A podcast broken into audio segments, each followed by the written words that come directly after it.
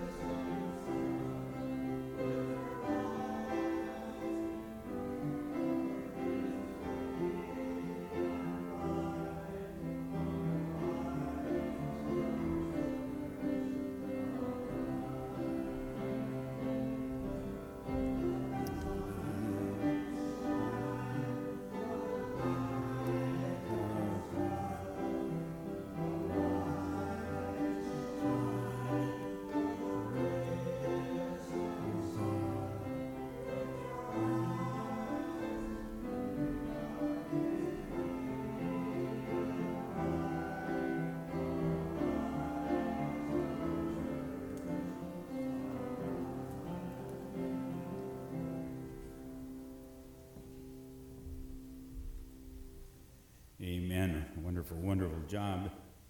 And I believe that it'll take a second or so here to regroup.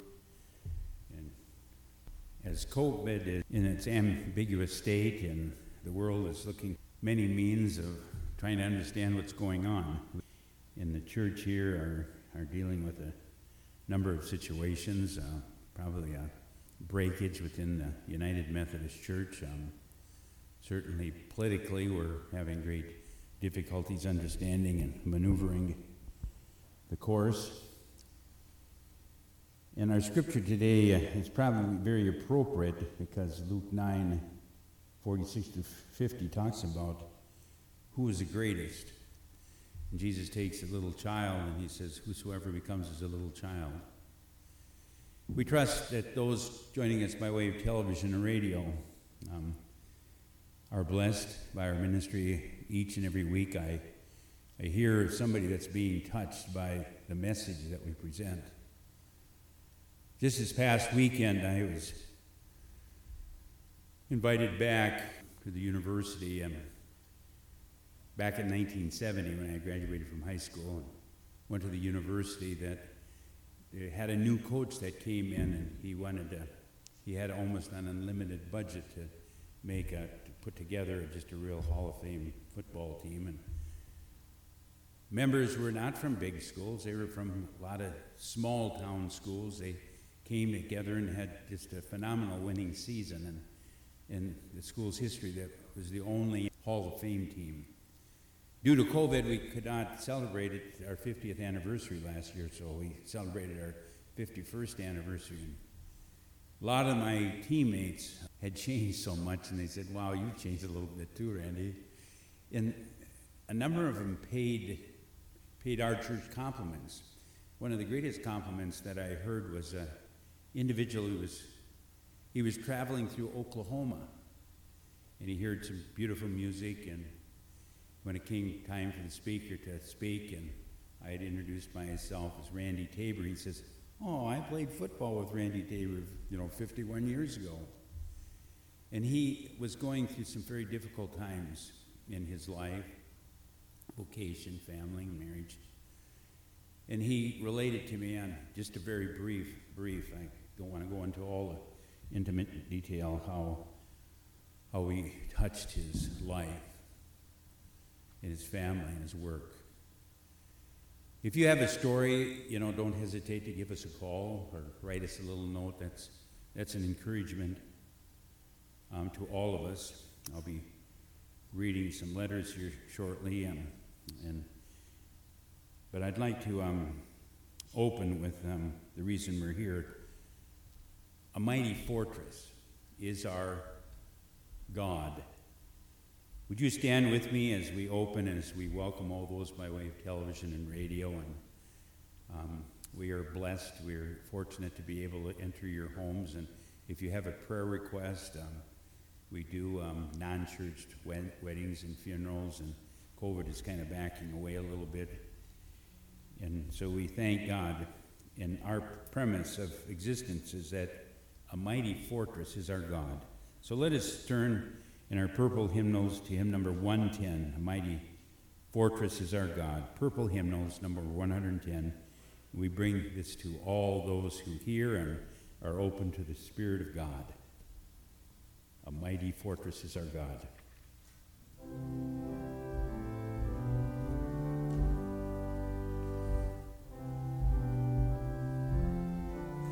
If you're in your cars, if you're hearing by way of radio or television.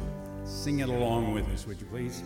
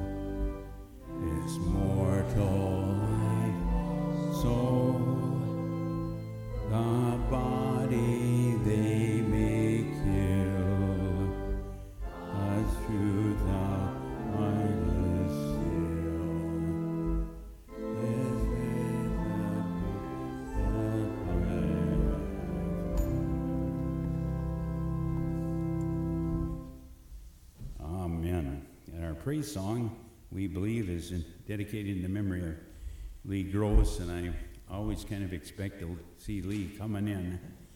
I, I really had a hard time, probably just really dealing with that, grieving the loss of this wonderful member of our congregation. So, really sing it out in a wonderful memory of Lee Gross, one of his favorite numbers.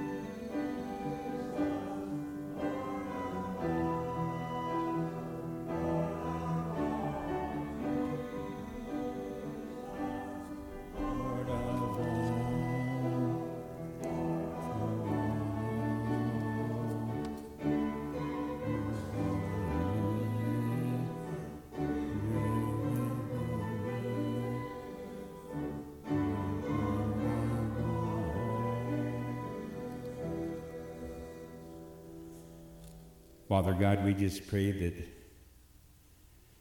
not only the words of our mouth, but the meditation of our hearts would be acceptable to you, O Lord. I remember June Gross, the beloved mother of Lee and Gary and many other children, oftentimes saying that she hoped that her children would always be faithful unto Jesus and, and the church. And we thank you for the faithfulness of the Gross family over the years, for the memories of those who are faithful and true, that the shoulders that we stand on this morning. The list goes on and on, and we could spend our entire service and just scratch the service of those who have paid the price in their stewardship of their time and talents and treasures so that we might be where we are today. So, those by way of television, radio, and other means of communication are benefactors of these true saints that have gone on before us. We thank you this morning that, in spite of the pandemic and other hurdles and areas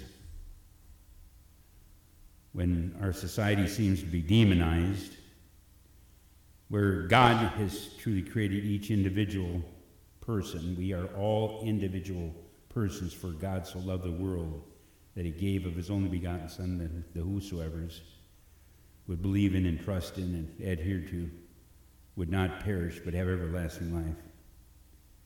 That God created each and every one of us as individual persons, as sovereign.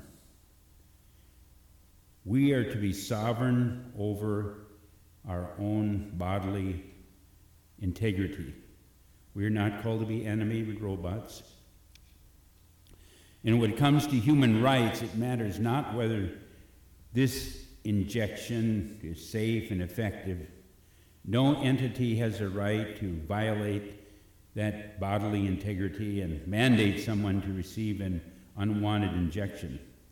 Any person or entity that claims such a right has illegally claimed ownership of our body, and that's, that's an act of war. The Bible states and says that in the end times, a, a system, a system a, a, in global, global in scope, will arise and, and deceive everyone, according to Revelation chapter 13. And that system will demand that every human being on the planet, rich and poor, slave and free, take its mark, whether in their right hand or their forehead. And this mark will be required in order to buy or sell or conduct commerce of any kind. And will this be, will this be a, a literal mark as, as so many preachers and teachers of the word and novelists and TV filmmakers suggest? It could be. But I wouldn't bank on it. The head, each of our heads represents our minds and how we think. The, the hand represents our actions. And do we think and act in concert with the, the rising one world system, the globalists? That have infiltrated our politics, our White House, and nations of the world. And has this, this gene based injection may not likely be the mark, but it could appear to be an important per- precursor. The digital vaccine passports being rolled out worldwide represent an even bigger leap in my opinion, towards the mark. But one can see how all of these seemingly, seemingly in, insulated and isolated steps are, are tied together in a chain that inevitably leads to the mark. Anyone who accepts the vaccine has made that first critical decision that aligns them with the world's advancing beast system. Some of us, like myself, did it innocently, and, and I believe we redeem ourselves by rebelling against vaccine passports and refusing to work for it or do business with, or, or any entity that requires people to show their digital papers. These digital papers that will start as a health passport app, app on your cell phone, but will evolve into a, a biometric grid, global ID system tied to one's bank account. And while some of the vaccinated will rebel and, and come over from the dark side, don't expect this to happen in mass. Don't expect millions to suddenly grow a spine to take a stand for freedom and refuse to participate in this burgeoning, burgeoning digital money system that's connected to the digital health system. Very few have courage.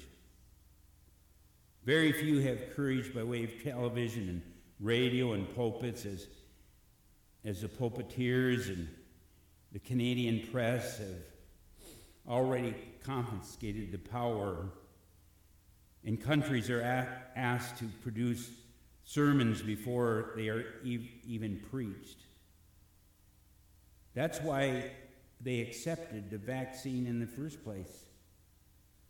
Most have accepted the beast needle in their arm, citing one or more of the reasons that, that we oftentimes hear. We, we hear about how they swallowed the lies of the beast, which told them that a jab would be good for their health and they'd never be bothered again. They submitted to the pressure of the beast to get the jab, even though they had strong suspicions that it would not be good for their health. They wanted to preserve their place within the, the, the system, the beast system that is so tightening its grip on the world because as our, in our Sunday school class, we learned about bondage, and I, I thought about so many other forms of bondage. We, we, we want to travel. We, we want to eat out at restaurants. We, we want to go on a cruise. We want to attend that, the ball games. We want to go to the concerts. Uh, we want and we want and we want. And from the start, we all believed in the lies. That if, if we just wore the masks, if we, if we just had proper distance, they just social distance, if, if we just didn't go to church, if we didn't open our businesses, if, if we just got the shot, things would soon return to normal and we could all go back to our former lives. And many of us woke up and realized we were duped, but most will remain I believe, as zombies, following whatever orders proceed from the mouth of the beast. Though they thought they joined the winning side, but one day they will wake up and realize what a horrible mistake we've made. They've chosen to yoke themselves to a cruel master that will not be easily pacified, not by a mask, not by standing on the little X, the little X in line at their long, big box stores, not by getting the shot and not by accepting the QR, the QR code on their cell phones. And Lord, help us to investigate and understand the, the new rising biomedical security state is being determined to use COVID to reduce every human being to a QR code. In the systems that are against the church, we put in that category of the beast.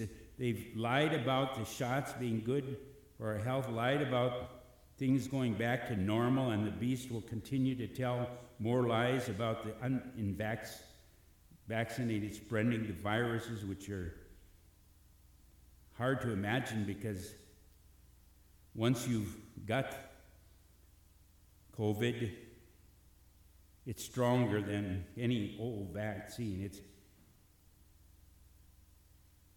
Help us, O oh Lord, to endure this lifetime of, of sickness, and what's worse is the beast now claims ownership of our, of our very own bodies. no, breaking loose from this beast will not be easy. It may require a divine epiphany. We need each and every one of us an epiphany, an understanding of the light. For the big push now is to get the children, where Jesus says, Suffer not the little children come unto us, for such belong the kingdom of God. And the big push now is to get the children injected. And we can hardly turn on a TV without seeing a commercial or some propagandist, progressive, liberal posing as a journalist urging parents to get their child jabbed. Help us, O Lord, to be discerners in the times because each and every one of us will be held accountable for our decisions and our choices. For those who listen to these lies and choose to get their kids injected with the experiment mRNA, gene therapy will go down in history as a, the most gullible, the most clueless, the most undiscerning of the current age. They will be like the, the Germans and, and the Lutherans and certain denominations who observed the lies of the Nazis. They, they walked their children right into the beast system of slavery and walked with them into the showers, who gassed themselves and their children. Help us to conquer the times, O Lord, in which we live in. For you have taught us all to pray, and as we pray for members of our congregation, Kathy and her recovery, and our district superintendent, Dan and Debbie, and others' names that we bring before you, and those who wanted the confidential use of their names by way of radio and television, and their letters of encouragement should be shared by our, all our staff and by all of our givers of their time and their finances to make this telecast possible.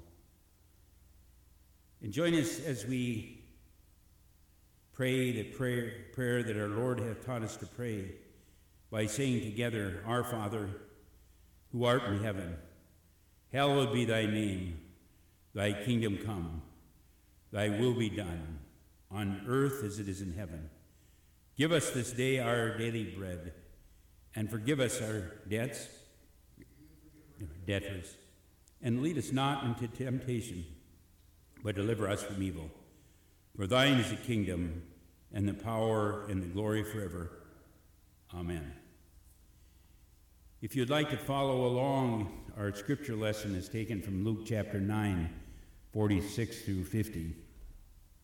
I've known of pastors that have taken weeks and months on this scripture because it deals with a, a real problem throughout history and Christianity about divisions and who claims to be the greatest, the greatest. One of the big eliminators within the chaplaincy is, is a bigoted preacher or teacher or chaplain who claims their religion is the one and only. I served some 47 different denominations when I was military chaplain, and those by way of television. I probably buried as many Air Force officers and Army and Marine Corps and Navy just this past week. A highly decorated Korean War Navy guy. But listen now to um, Luke's account, Dr. Luke's account of Jesus, the words of Jesus. Luke chapter 9, verses 46 and following, please.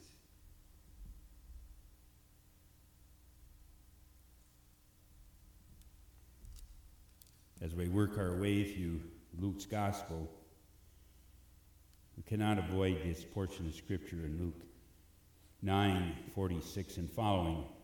It's also recorded in Matthew, the 18th chapter, verses 1 through 5, and Mark chapter 9 33 through 37.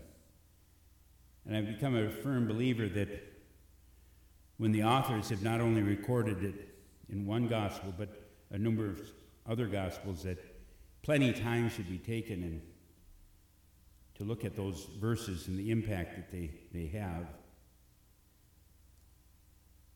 Reading now from Luke's Gospel, the ninth chapter, verses 46 and following. An argument. Can you imagine that?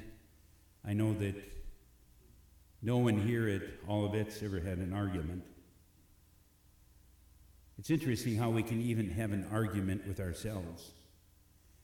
One of the premises in Psych 101 is that you need to be um, very discriminative in the use of your time and your dreams, in your nightmares, and what wakes you up at night, because oftentimes people have arguments with themselves.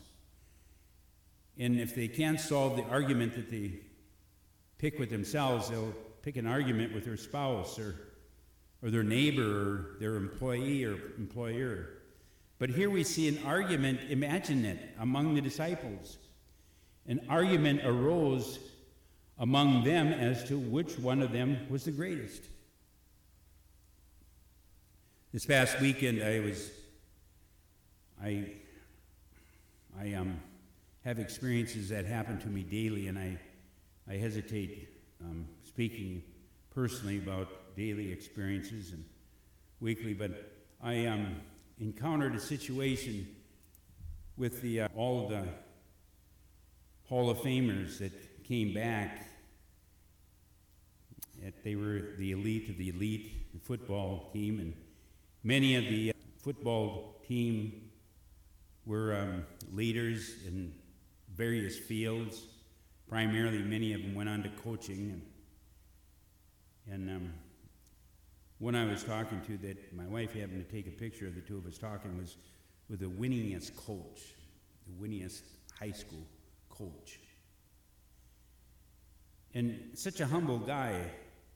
But I can remember all of us as we came to the university and we were told, that we were told during university orientation week that we were to leave our, our Letterman's jackets home. Or if we wanted to bring our Letterman's jacket, we'd take the bars and the, the letters off and the notation because we were starting from scratch again. But Jesus, uh, Jesus in Scripture says, aware of their inner thoughts. And do you realize Jesus is aware of your inner thoughts right this moment? And imagine Jesus dealing with your inner thoughts right now. Just take a moment and think of your inner thoughts right now, what you're thinking of. And then, then imagine Jesus sitting down with you and, and he took a little child, and what did he do? He put that child by his side. And then he would stare you in the eyes as he said to them, Whosoever, you could put your name in there. I'll put my name in there, Randy Tabor. You put your name in there. Whosoever welcomes this child in my name welcomes Jesus. And whoever welcomes Jesus or this child welcomes the one who sent me. It's like welcoming Jesus is welcoming God. And for the least, the very least, and maybe some of you feel you're among the least this morning. I oftentimes get letters from people who feel that the only ones, the only ones that care for them are from Olivet. The only means that they hear by radio or by television is, is the words of Jesus brought forth from Olivet. And I've seen this increasingly just over the last few years. It started accelerating, especially the last six to eight months, because it seems like we live in a lawless and a careless society. And Jesus goes on and he says, Whosoever welcomes me welcomes the one who sent me, for the least among all of us is the greatest.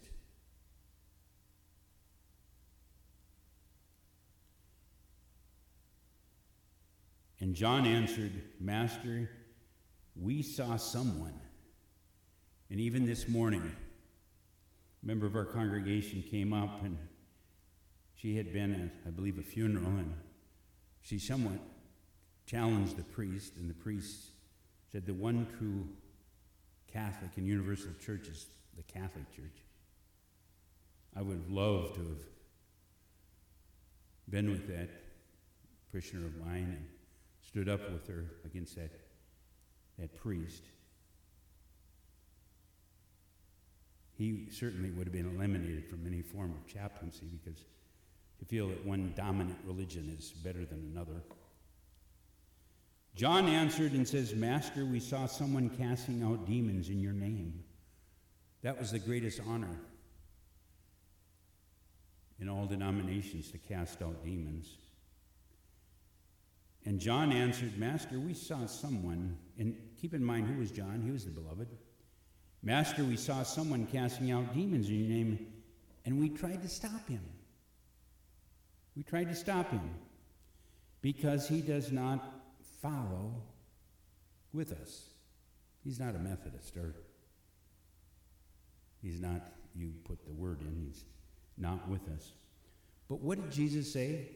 Jesus said to this individual, and it's interesting that this person is nameless, faceless, because it's a person that we meet each and every time when we try to discuss who's the greatest or what denomination is. But Jesus said to him, as he says to you and I today, do not stop him. Do not stop them. For whoever is not against you is what? For you. May God bless the reading and the hearing of his word. Thank you and good morning, brothers and sisters. The first verse in our scripture today relates to an argument between the disciples. That argument was about who is the greatest among them. This indicates exactly how Satan may enter and cause division. But Jesus knew what they were thinking before they even said anything. So he stepped in, and as he did this, he grabbed a child. With the child by his side, he said, Wherever he sees this child in my name receives me. And whoever receives me receives, receives my Father, him who sent me. For who is the least of you is the one who is great. So true. You would never receive or welcome anyone unless you accepted them. Remember that the first and only sin ever that has or will be committed in heaven had to do exactly with pride. Satan wanted to be and have exactly what God had. So he jumped on the throne and pretended like he was omnipotent, pretended like he was all knowing. But he wasn't. He was being counterfeit. That is a very strong trait of how Satan operates. Just because something looks good at first, oh, this will be so nice to have. That is not the way. That is not the way it works out all the time. It's just not truthful. There is perhaps no better way of showing love for others than to humble yourself and serve them. That is the first and foremost way to show love. Service shows a combination of both humility and love. Besides, there's no better way to follow Jesus than replicating him. There really is no other way to show Jesus that you're following him and have faith in him than acting like him. There's no way we can uh, even attempt to gain more of God's love than He has for you right now. Think about that. God loves you the way you are. Not the way you were, not the way you will be, but the way you are. God loves you exactly that way right now. A lot of, I would say almost most, most human issues stem, or the negative things that happen to us stem from that, the ability of not recognizing that we are loved by God the way we are. Whether it be mental issues or any issues between people, people cannot accept themselves because they cannot accept God's love for them as they are. What we're supposed to do as Christians is replicate Jesus' love for others. We can do that only by having faith that He was the Son of God and God does love us. In verse 49, John was concerned about others casting out demons because he was a disciple. They weren't. They weren't disciples. They can't be casting out demons. You know what? Folks, that is pride. Bad. Jesus knew exactly what they were going to say and what they were thinking before they even told him. So he pulled a child up close to his side.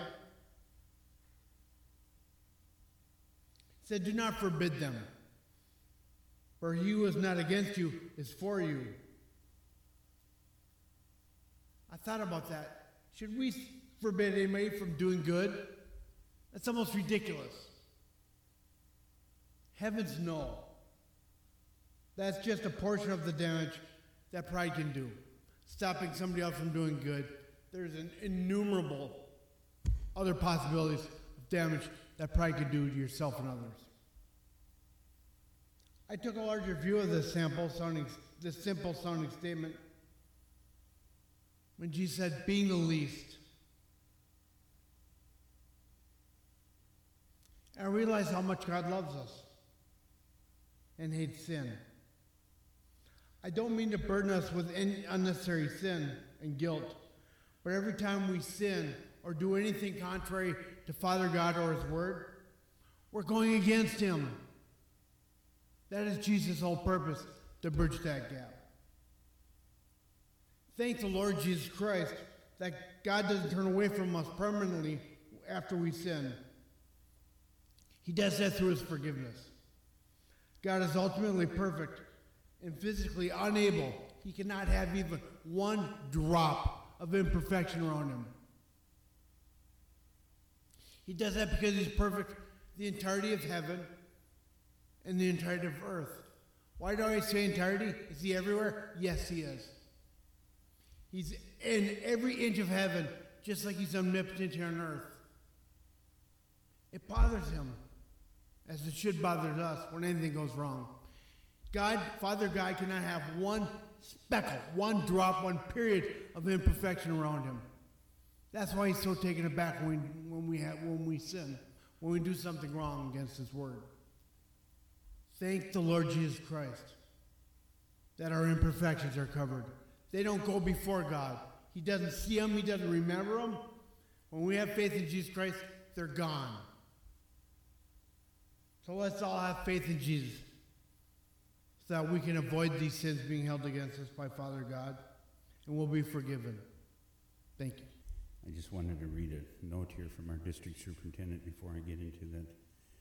Pastor Randy and Dr. Tabor and the Olivet, the Olivet United Methodist Church congregation Thank you for listing us in your church bulletin and holding us in prayer during our recovery from COVID 19 infections. The prayer of the power of prayer is mighty, and we felt the care of your congregation and the, the healing of the Holy Spirit. Blessings to you, Dan and Debbie Johnson. I want to thank those who make our ministry possible on Sunday mornings, come early and set up. By the way, we're having a great coffee hour and great Sunday school class. The verses that we have now read contain two most important warnings, too. And they're, they're directed against two of the commonest, commonest evils which are to be found in the church of Christ. Jesus gave them to you and I to know well what was in the human heart. Your heart and all the hearts down through Adam and Eve.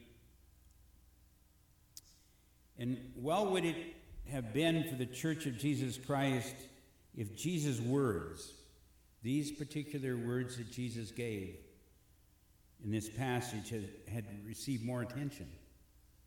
had more attention given to them. Well, in the first place, the, Lord Jesus gives us a warning against pride.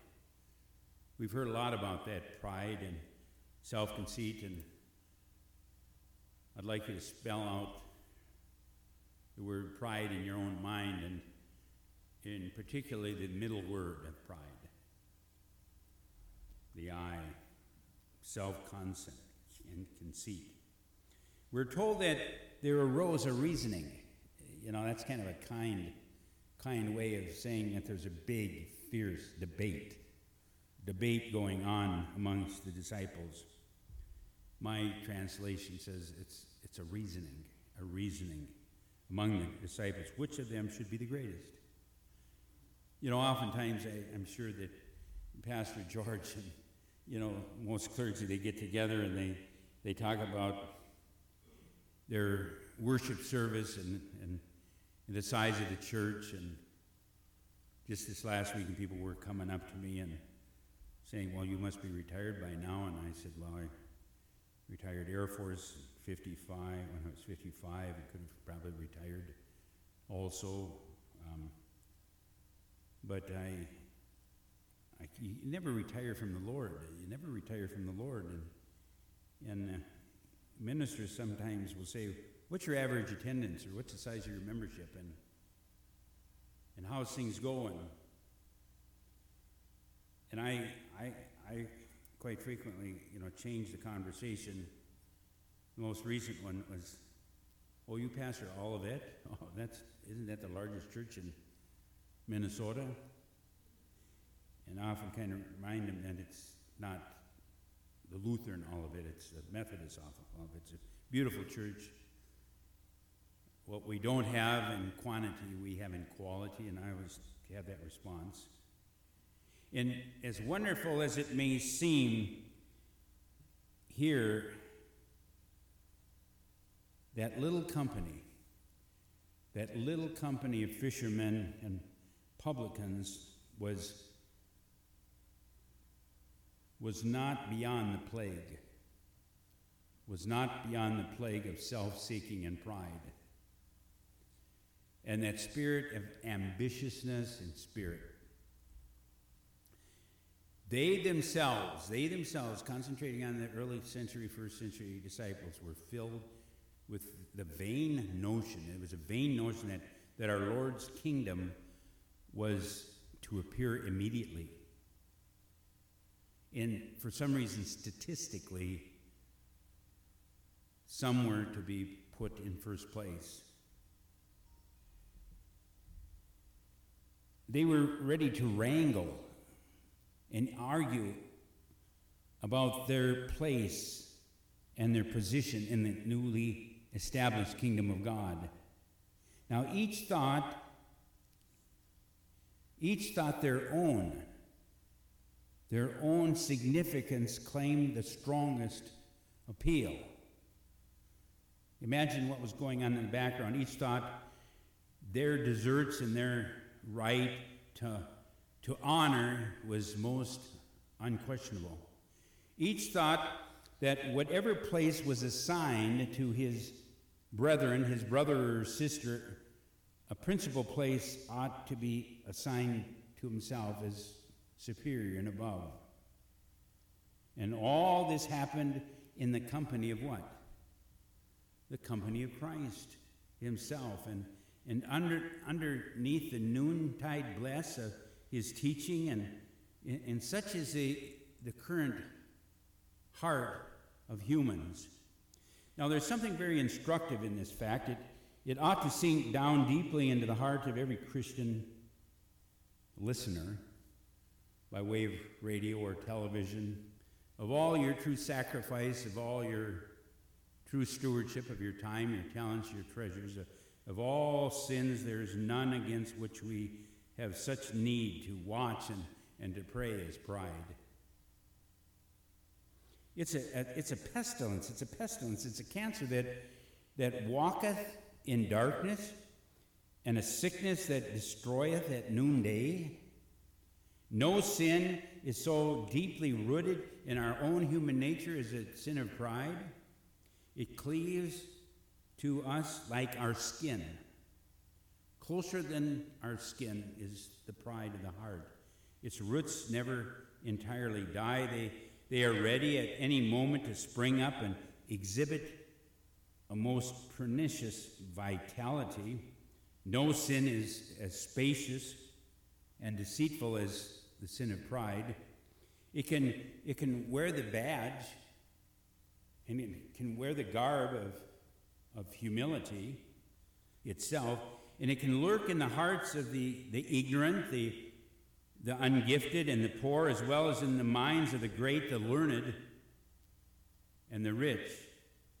It's a, it's a quaint and a, and a homely saying, but only the true that no pope has ever received such honor as the pope within oneself.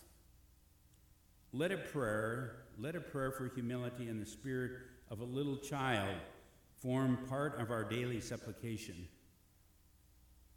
Let us understand, except, except you become as a little child, Jesus said, and all of the creatures, none has so little right to the proud as us.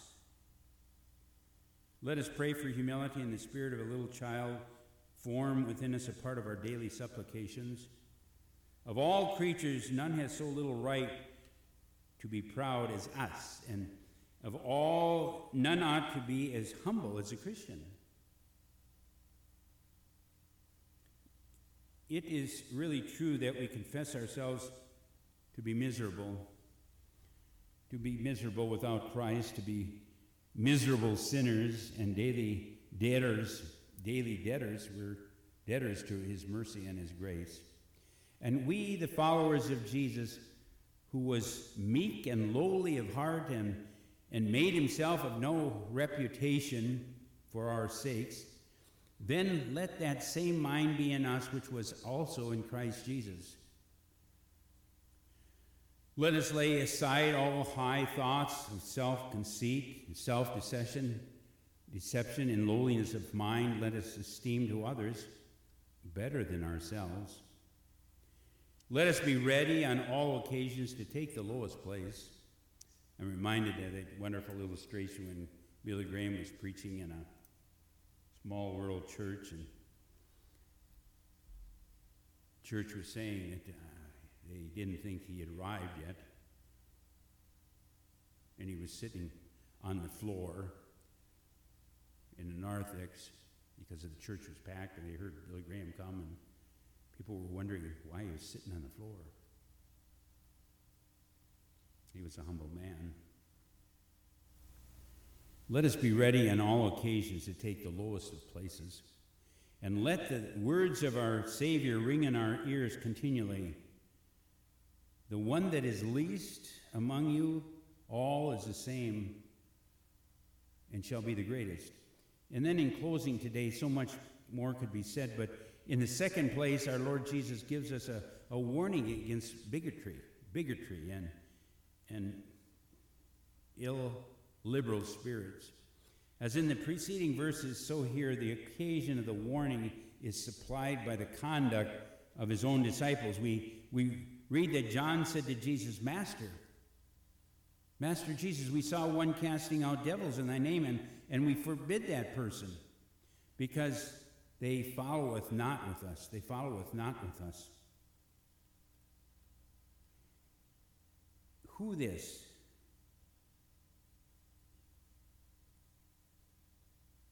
Who this person was and why this person did not consort with the disciples? We do not know.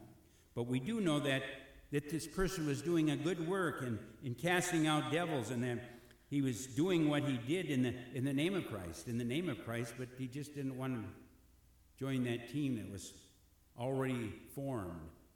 And yet John says, John says that we, the disciples, we forbid him.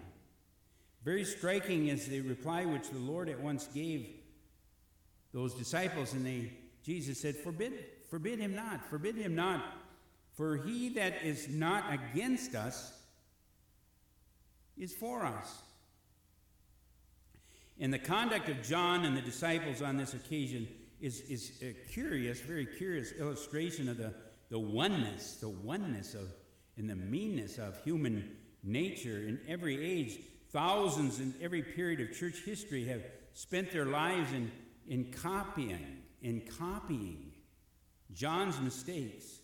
They have labored to stop every real move of God because the work was not according to their maybe their their particular inclination for Christ in their own way from working for Christ at all. They they have imagined in their, their pettiness, they have imagined in their self conceit that, that they themselves were so right in their self conceit that,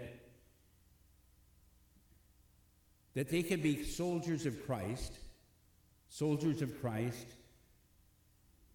unless they wear their uniform and fight their own regiment. Can you imagine the chaos that would occur if the branches of our service, the Air Force and the Marines and the Army and the Navy, could not get along and they're not part of the same mission? They have been ready to say of every Christian who does not see everything with their own eyes, forbid him. Forbid him, forbid him, for, for he followeth not with us. The, this solemn remark of our Lord Jesus Christ on this occasion demands our, our special and immediate notice. By Jesus' pronouncement, no opinion upon the conduct of the one whom, whom John speaks. No condemnation was upon the person that was outside the, team, the so called team in the ranks of the disciples. But Jesus neither praises nor blames him for following an independent course and not working with his disciples. But Jesus simply declares that he must not be forbidden, must not be forbidden, and that those who work the same kind of work that we do should be regarded not as enemies, but, but as allies. Allies. Jesus said, The one that is not against us is for us. In the principle laid down in this passage is of great importance that a right understanding of it will prove most useful in us in these latter days. In these latter days, when certain forces of progressivism and globalism tries to devise and conquer us. The divisions and the varieties of opinion which exist among Christians are undeniably very great. The schisms and the separations which are continually arising about church government and, and modes of worship are very perplexing to tender consciences. But shall we appreciate those divisions? We cannot do so if they do not elevate the kingdom of God, the kingdom of Christ. But whosoever is not with us, shall he denounce them and hold up the public reprobation, all of who will not agree to work with us and to oppose Satan in our way? If they're part of us, if they're resisting Satan, let us be united with him. Unity. Unity was never yet brought about by force. What then ought we, you and I, to do in closing? We must leave alone those who do not agree with us and wait quietly till God, till God shall think fit to bring us together. Whatever we may think of our, our divisions, the words of our Lord Jesus must Never be forgotten. Forbid them not. Forbid them not. The plain truth is that, that when we are all too ready to say, we are the ones, and our wisdom shall die with us. I've served as ministerial president in many small communities when previous denominations chose not to have one thought in common. Probably the most resistant, maybe, were the Seventh day Adventists, or George, in your opinion, maybe the Missouri Synod or Wisconsin Synod? And I always felt among their inquiries, and I was requested to speak in many of their churches, and I would choose not to speak in the lectern because many of the old Missouri Synod or Wisconsin Synod felt that that was only their pastor, their denomination. That's I'd preach down by the altar, sometimes next to the casket. We forget that the church on earth has an absolutely monopoly of all wisdom and that people may be right in the main without agreeing with us. The plain truth is that we are all too ready to say, as in Job, we are the ones, and wisdom is going to die with us.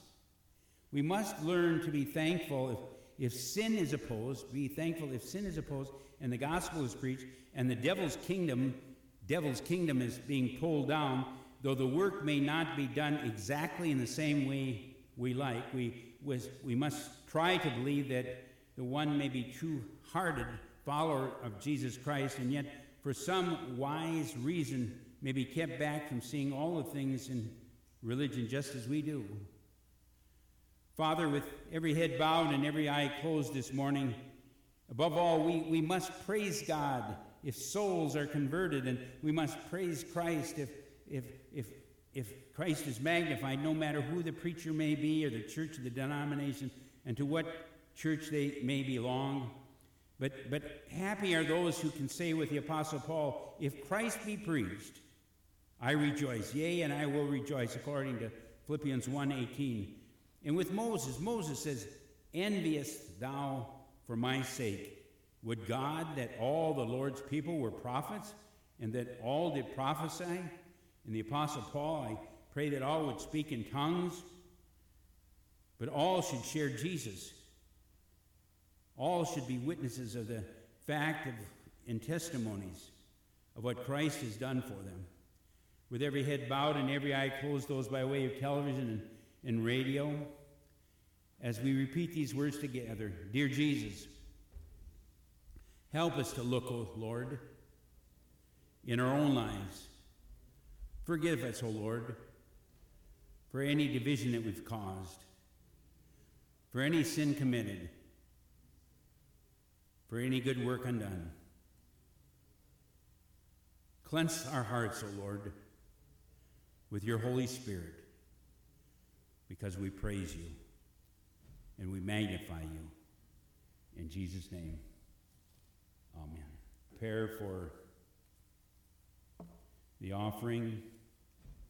Jesus says the greatest among us is a little child.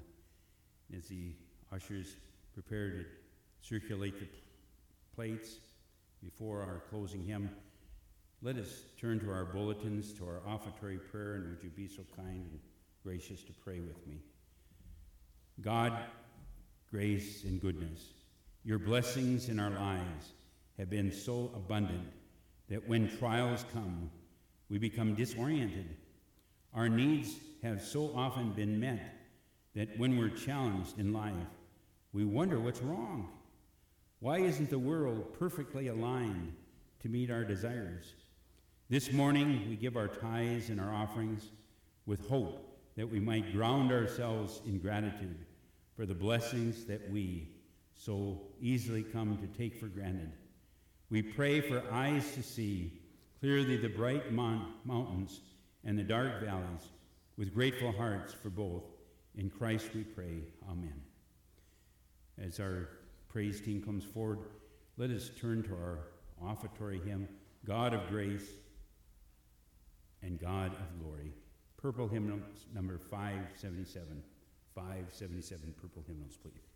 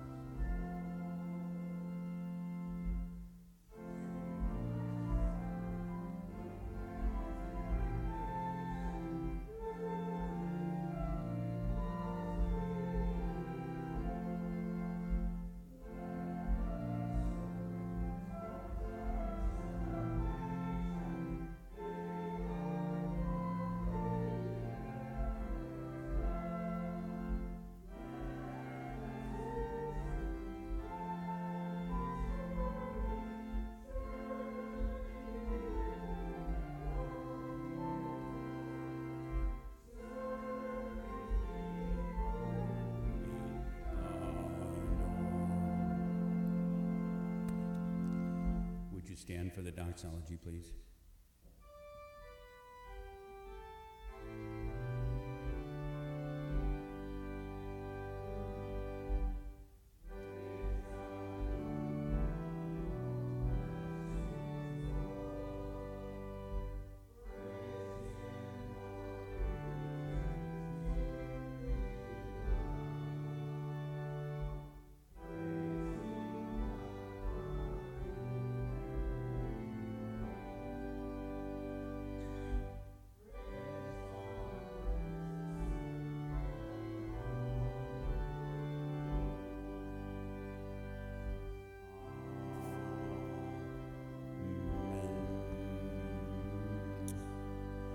Gary, would you make your way up and give us a little um, idea how Kathy's doing? And while Gary's coming, um, Robin, would you um, share with us what the menu looks like immediately following for a coffee hour?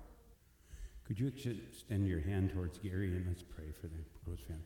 Father, we just pray in the name of Jesus that you would touch this couple and especially Kathy, Lord, that you heard the predicament that they're in, and we just, Father, we are not um, earthly physicians, but we serve a heavenly physician that can touch Kathy's body from the top of her head to the soles of her feet with your healing power. In Jesus' name, amen.